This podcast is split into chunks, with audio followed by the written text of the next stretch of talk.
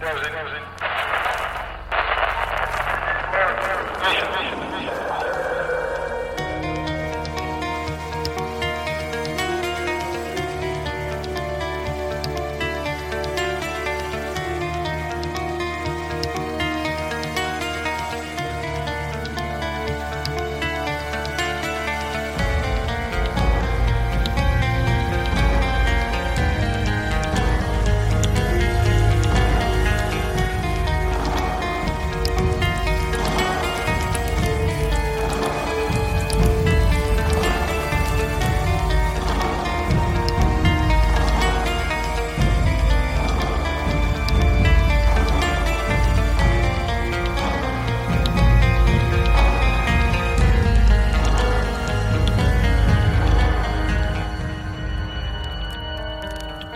Good evening and welcome to Monsters Among Us.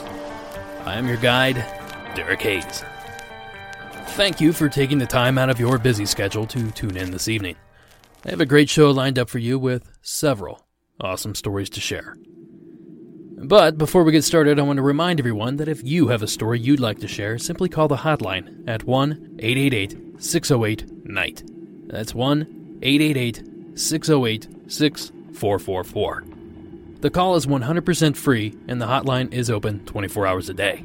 If you're not the talkative type, head on over to the website at monstersamonguspodcast.com and click on the Report Your Sightings tab for more submission options. Now, without further hesitation, let's get into tonight's episode.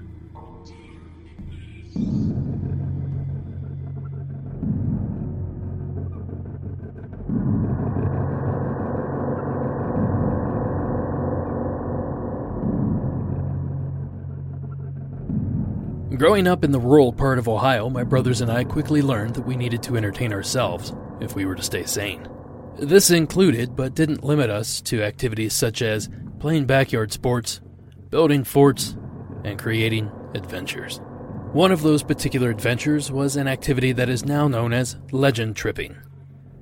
Well into our adulthood, we would spend many a night driving the back roads of southeast Ohio, searching out rumored ghostly hotspots and known paranormal epicenters. Typically, during these excursions, we only ended up scaring ourselves.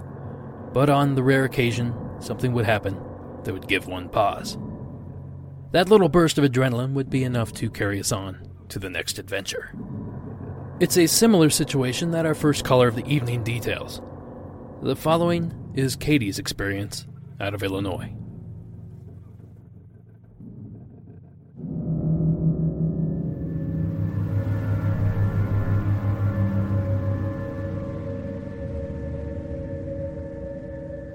Hello. Um, I love your podcast, and um, yeah, I was 18 at the time, and I was living in a small town in Illinois. Full disclosure, I was kind of addicted to drugs at the time, but during my encounter, I was in NA and I'd been sober for, I want to say, two, maybe three months but one of the major problems I had was massive boredom. so one day I was at a 24 hour truck stop with my best friend at the time and her two brothers, and they were telling me about a small, small town close by, about 30 minutes away from where we were, that there was this road that was haunted. It was a gravel road in the middle of the woods, apparently, like on a bridge on this road. If you like parked your car and turned your car off, like handprints would show up on your car because there was like a bus accident that happened and the bus turned over, a bunch of kids died. They were telling me that there was a haunted cemetery and there was what they had called the dead man's tree which, according to these three individuals that I was with, um, that if you walked up to the tree with a flashlight and shined your flashlight on it, it would show you how it, you were going to die.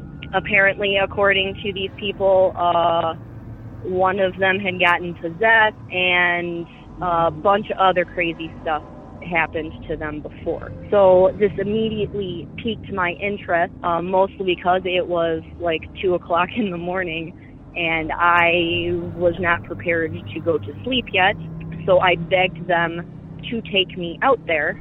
So on the drive up there, they're telling me more stories about what had happened there. Uh, the guy that had said he got possessed, he ended up, according to them, like stabbing the tree with a with a pocket knife and screaming about the devils and stuff. And I personally am a complete and utter skeptic when it comes to this stuff. Like I I'm interested in it, but I also want to make sure that there any other logical explanation is completely ruled out. On the ride up there, they're telling me these stories and I'm kind of laughing them off. Um, they show me the cemetery, nothing happens there. Uh, they show me the bridge, but my uh, my best friend, uh, she did not want to stop the car, and I was like, oh, that sucks. So they take me to the road where the actual dead man's tree is. And what they told me I had to do was called the one man march, which was I had nothing but a flashlight and I have to march down the hill. They showed me where the tree was at the bottom of the hill, and it was a really weird tree. Um, it had just all sorts of twisted up branches. It was obviously old. The bark was kind of peeling off of it. It, it was a creepy looking tree. So they marched me back up to the top of the hill of this gravel road, and they hand me a flashlight and I lit up a cigarette because that's what I do. And um, I'm like, all right, well, I start screaming, come running for me. And I kind of laugh it off and I start kind of marching down this hill. And um, they're waiting for me at the top. So as I'm going down this hill, and I've probably gone approximately four feet away from the group of people that I'm with. Um, I can still kind of sort of hear them, but I can't see them anymore. The it's pitch black where I'm at. The trees are blocking any form of light coming from the sky. It's warm summer day.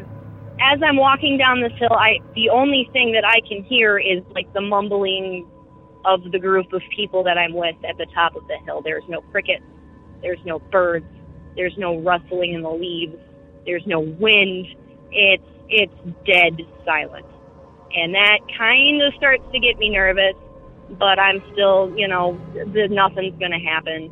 So I'm I'm still, you know, scanning around with the flashlight, smoking my cigarette, and uh, I get to where the tree is coming up to me, and then I start hearing this rustling in the bushes, like to my left.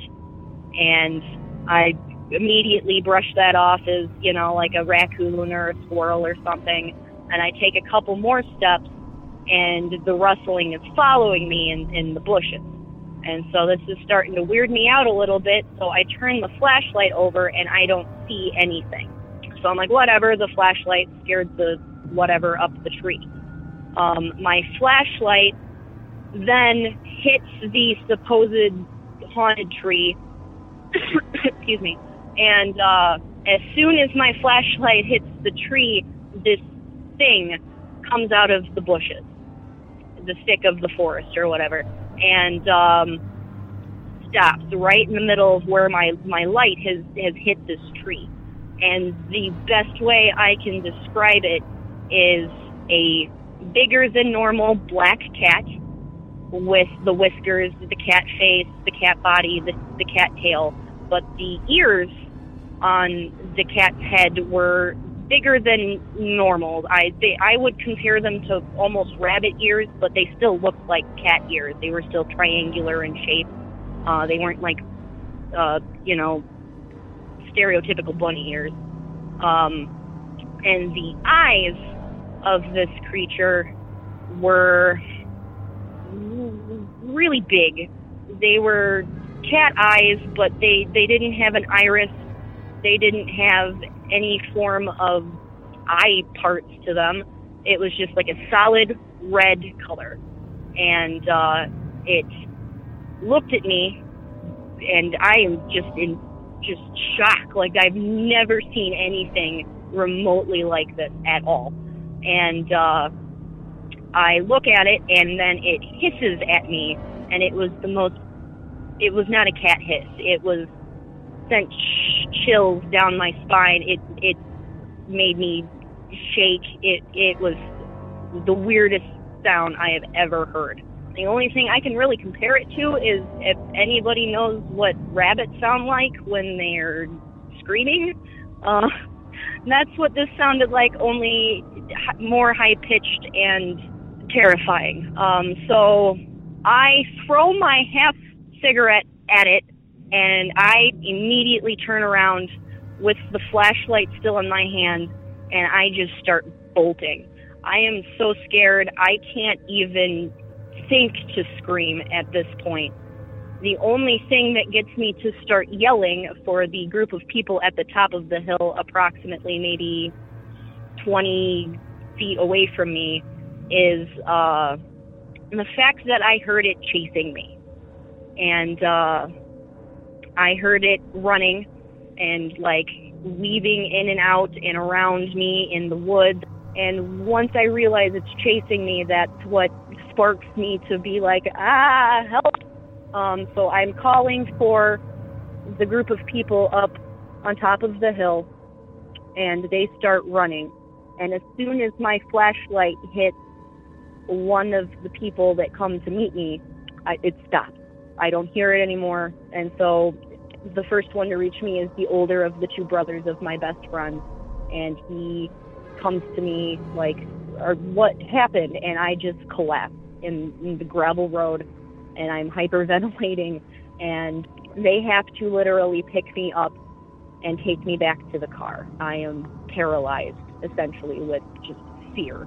So they get me back in the car and they freaking do 90 miles an hour down this gravel road to get me out of there. They finally get me back to civilization and I tell them the story and they have no idea what I saw. So we're sitting there and we're trying to come up with rational explanations for this. The drug use did come up, but I mean, I had been stone cold sober for months before this happened. It's not like I popped my spine and stuff got back up into my brain. You know, it it, it wasn't a hallucination for as as far as we could determine. Um, I have talked to many trusted people about this, and uh, things have come up like it was a spirit that was telling me not to go to the tree, to a demonic cat, to just you know a weird looking cat. But I I don't know. I was just really curious to see if anybody has had any similar experience to that. Um, I have done research on the actual road, and the only thing I could legitimately find was that the cemetery was a family cemetery back in like the 1900s, and it hadn't been like used, like new bodies haven't been put in there for years before I went down there. I don't know that the road I know now in my hometown has been paved and completely modernized, so it's not like the creepy gravel road in the middle of the woods anymore. But yeah, I just hope someone got something for me. Um, thank you for listening, and uh, I really like your podcast. Uh, you do a great job, and uh, keep it up. All right, thank you. Bye.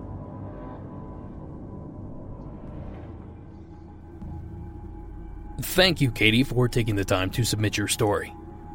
Like our little trips growing up, yours seemed to blossom out of the same seed utter boredom. Unlike our adventures, yours seem to have escalated to a near life threatening experience. My first observation would be this there are many native animals to the state of Illinois that this could be mistaken for.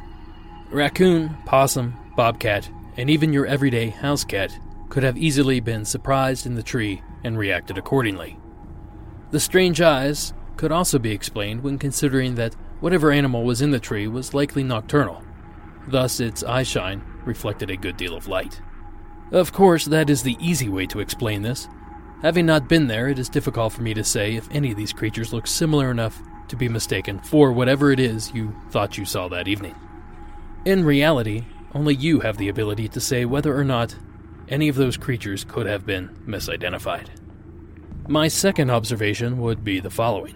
It seems that any strange looking tree or natural formation found inside or even near a cemetery, or other spooky location for that matter, is often given a scary name and a scary backstory. I myself am even guilty of this. Near my grandparents' farm was a small cemetery from the late 1700s. Near that cemetery was a rather large and rather crooked beech tree, which I jokingly referred to as the Devil's Tree. Within weeks, word somehow spread about this tree, and a loose backstory even developed, all because of my tongue in cheek reference.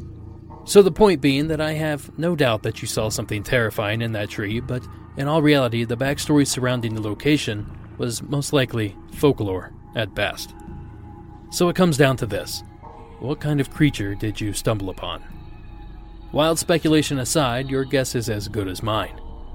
I thank you once again for taking the time to share your story. I really enjoyed the journey that you took us on. Thanks again, Katie. Now, as I've mentioned in previous episodes, I often receive submissions that are considerably shorter than most. Now, this doesn't necessarily mean that they are less interesting or less creepy, just shorter. So, on occasion, I like to give the short stories their deserved time. So, here we go. Our first submission is one that caught my eye immediately. After all, how do you not read a story titled Maggot Like Creature? Hi, Derek. I really enjoy your show, and lately I've been binge listening religiously. So I decided it was time to submit a story. One night when I was little, about six, I woke up in the middle of the night.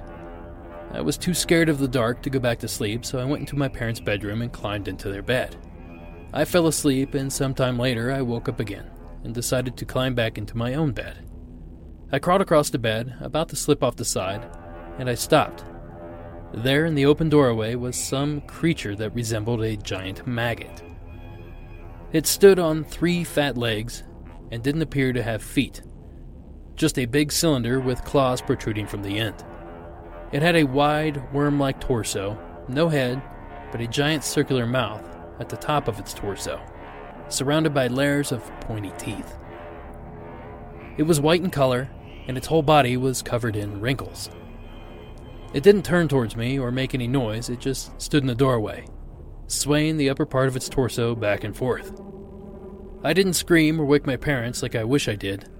I just did what any kid would do and scrambled back into my parents' bed and pulled the sheets over my head, praying it would go away until I fell asleep. The next morning, nothing was there. I never saw it again. I didn't even tell my parents until a couple years later. I know this was probably nothing. It felt very unreal and dreamy, and I only remember it vaguely. While I do know it was probably nothing but a sleepy kid with an overactive imagination, sometimes thinking back on it, it makes you wonder if maybe it was something beyond that. Thanks for taking the time, and I hope the show keeps running smoothly. Our next brief entry is one of the big bird variety. This is from listener Matt in West Virginia. It was a normal summer day in a wooded area of an old steel town in West Virginia. I woke up early to walk through the woods and have a nice morning hike. The area was mostly overgrown with just a few deer trails to follow. I came over a hill and into a flat area with trees surrounding it. As I got to the other side of it, I heard a crashing above me in the trees. I looked up just in time to see these large shapes through the trees, at least five or six feet across. I've been a hunter all my life, so at first I thought they were simply turkeys. I instantly knew they were too big, though. I couldn't think of any turkey I'd ever seen, even world record ones, that big. It would have to have been at least two to two and a half times as big. I hightailed it back home and didn't go back to the area for about six months. It had unnerved me that much. I still don't know what they could have been, but I'll never forget that day. And finally, this next submission is reminiscent of a few calls that have come in over the past several seasons. It was 7 p.m. I was wrapping up my workday. It was autumn, so it was dark outside, and I was eager to get home. I was the only one left in the office, and I was uncomfortable being there alone. I was cross eyed and tired when I looked up from my desk and saw a white, misty figure glide by my office door. It looked like a runner in a race to the finish line, but it didn't move any limbs as if in motion. Instead, it appeared as a motionless figure that glided. It made me think of a paper doll and that it was stuck in a running position, moved along by some outside force. At first, I thought it might have been my imagination. That was until I told my boss the next day, and she claimed to have seen it the same morning of my sighting. She explained the same scenario that I experienced. Her office is located the opposite end of the hallway from mine. We saw it only once, on the same day, and never since. I just want to take a quick moment to thank all three of these submitters for their brief yet very interesting submissions.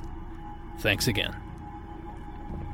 And last but not least, our final submission of the evening comes to us via Colby in West Virginia.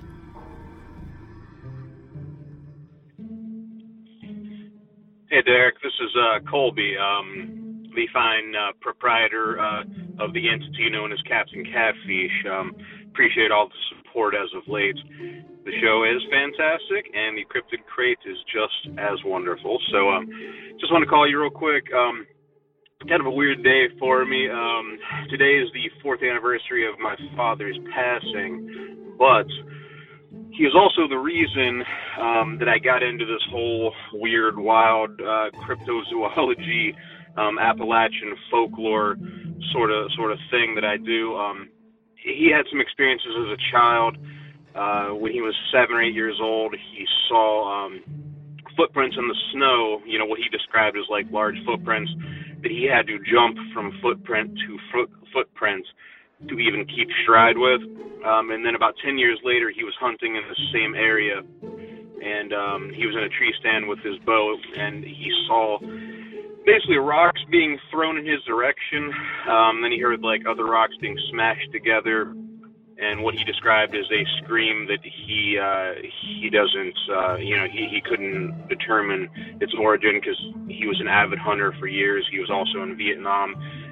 He's seen some things, heard some things. He couldn't describe this. Um, anyways, that's why I got into it. Attribute uh, that uh, slash Harry and the Hendersons as a child with a little bit of Alf thrown in there.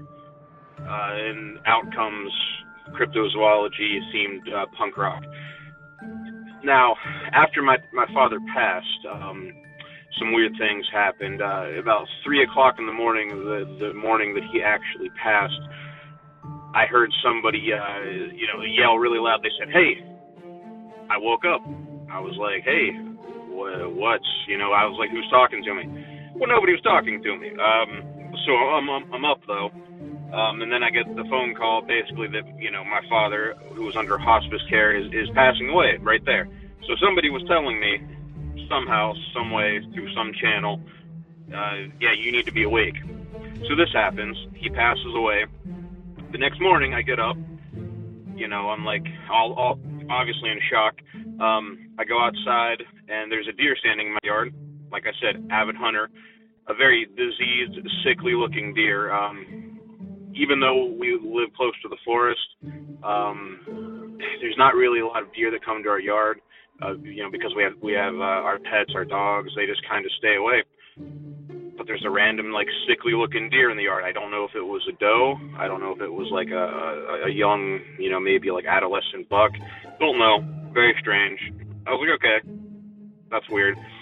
Um, shoot to about two years later, I, I'm working at a job at a uh, basically a paper shredding company, and uh, we shred paper for um, you know West Virginia University, uh, the hospital facilities here. So millions of pieces of paper coming through a day.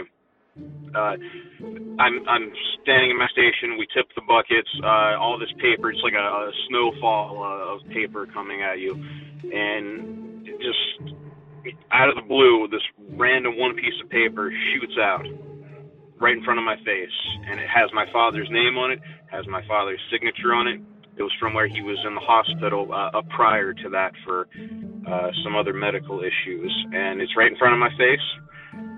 Yeah, and I'm just like, okay, I I hear you. so I think he was trying to possibly contact me, uh, let me know everything is kosher on his side.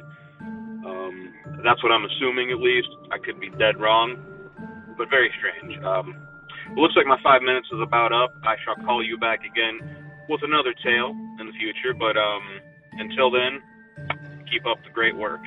Talk to you soon. Thank you, Colby, for taking the time to submit. And also, thank you for the awesome tunes. You may remember hearing a sample of Colby's music in the opener for the season 3 finale. Now, right away, I'd like to say that I'm sorry to hear about the loss of your father, but it seems that he's still finding a way to stay in contact. People often tell me stories about a loved one trying to reach them from beyond.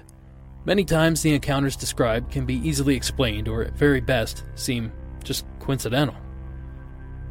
I felt this way about the first two experiences Colby reported in his story. Sure, it's strange that a random voice woke him up just before his father's death, and it's also odd that a sickly deer would find its way into his yard, but truth be told, both of these occurrences could be just that coincidental. But it's the third experience that Colby documents that I can't wrap my mind around. At my old office, the paper shredder guy would show up once a week to collect a trash can full of old papers and scripts. I could safely assume that there had to be at least 5,000 sheets of paper at any given point in that particular receptacle. Now imagine that same man has 20 stops a day, 5 days a week. That's over 100,000 pieces of paper weekly that he handles. What are the chances that a single piece of paper, with information only important to him, would find its way out of one of those receptacles? I'm no mathematician, but I can't help but think the odds are astronomical. And thank you again, Colby, for taking the time. The very thought of your experience still leaves me shaking my head. And that's going to do it for this episode of Monsters Among Us. But before I go, I'd like to take a quick moment to thank all those that have written reviews over the past week. I was quite disappointed that I didn't reach my goal of 100 by the beginning of Season 4, but several of you took matters into your own hands and not only met that goal, but surpassed it. So, thank you for that. And I think it goes without saying that just because my goal was met doesn't mean that you can't still submit a five star rating and an awesome review. Go out and get yourself a Cryptid Crate. The subscriptions are flowing in, and that's allowing me to procure more and better items for future boxes. So if there was ever a time to join, today is that day. Just head on over to cryptidcrate.com and punch in your information. Speaking of strange coincidences, it just so happens that I will be in close proximity to two upcoming cryptid events. I plan on attending CryptidCon in Frankfort, Kentucky on Sunday, September 10th. I do not have a booth, but I'll be wandering the halls, so if you see me, be sure to say hello. In addition, I'm making a trek to Point Pleasant, West Virginia to experience my very first Mothman Festival. I'll be there on Sunday, September 17th, and just like CryptidCon, I won't have a booth, but if you see me wandering the streets, be sure to say hi. Do me a solid and follow the show on Instagram, Facebook, and Twitter. And while you're at it, make sure you're subscribed on iTunes. Music from tonight's episode was provided by Mayu and Nature World 1986. Thank you all for listening, and until next week.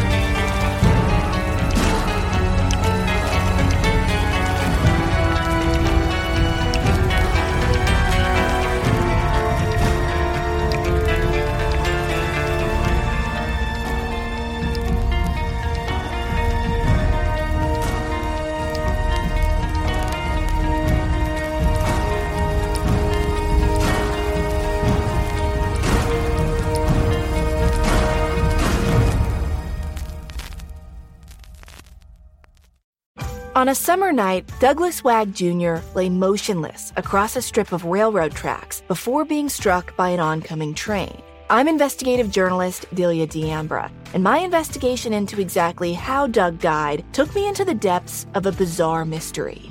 It was really hard to understand what was fact and what wasn't. A mystery that has led me from one suspicious death to another. Listen to Counterclock now, wherever you listen to podcasts.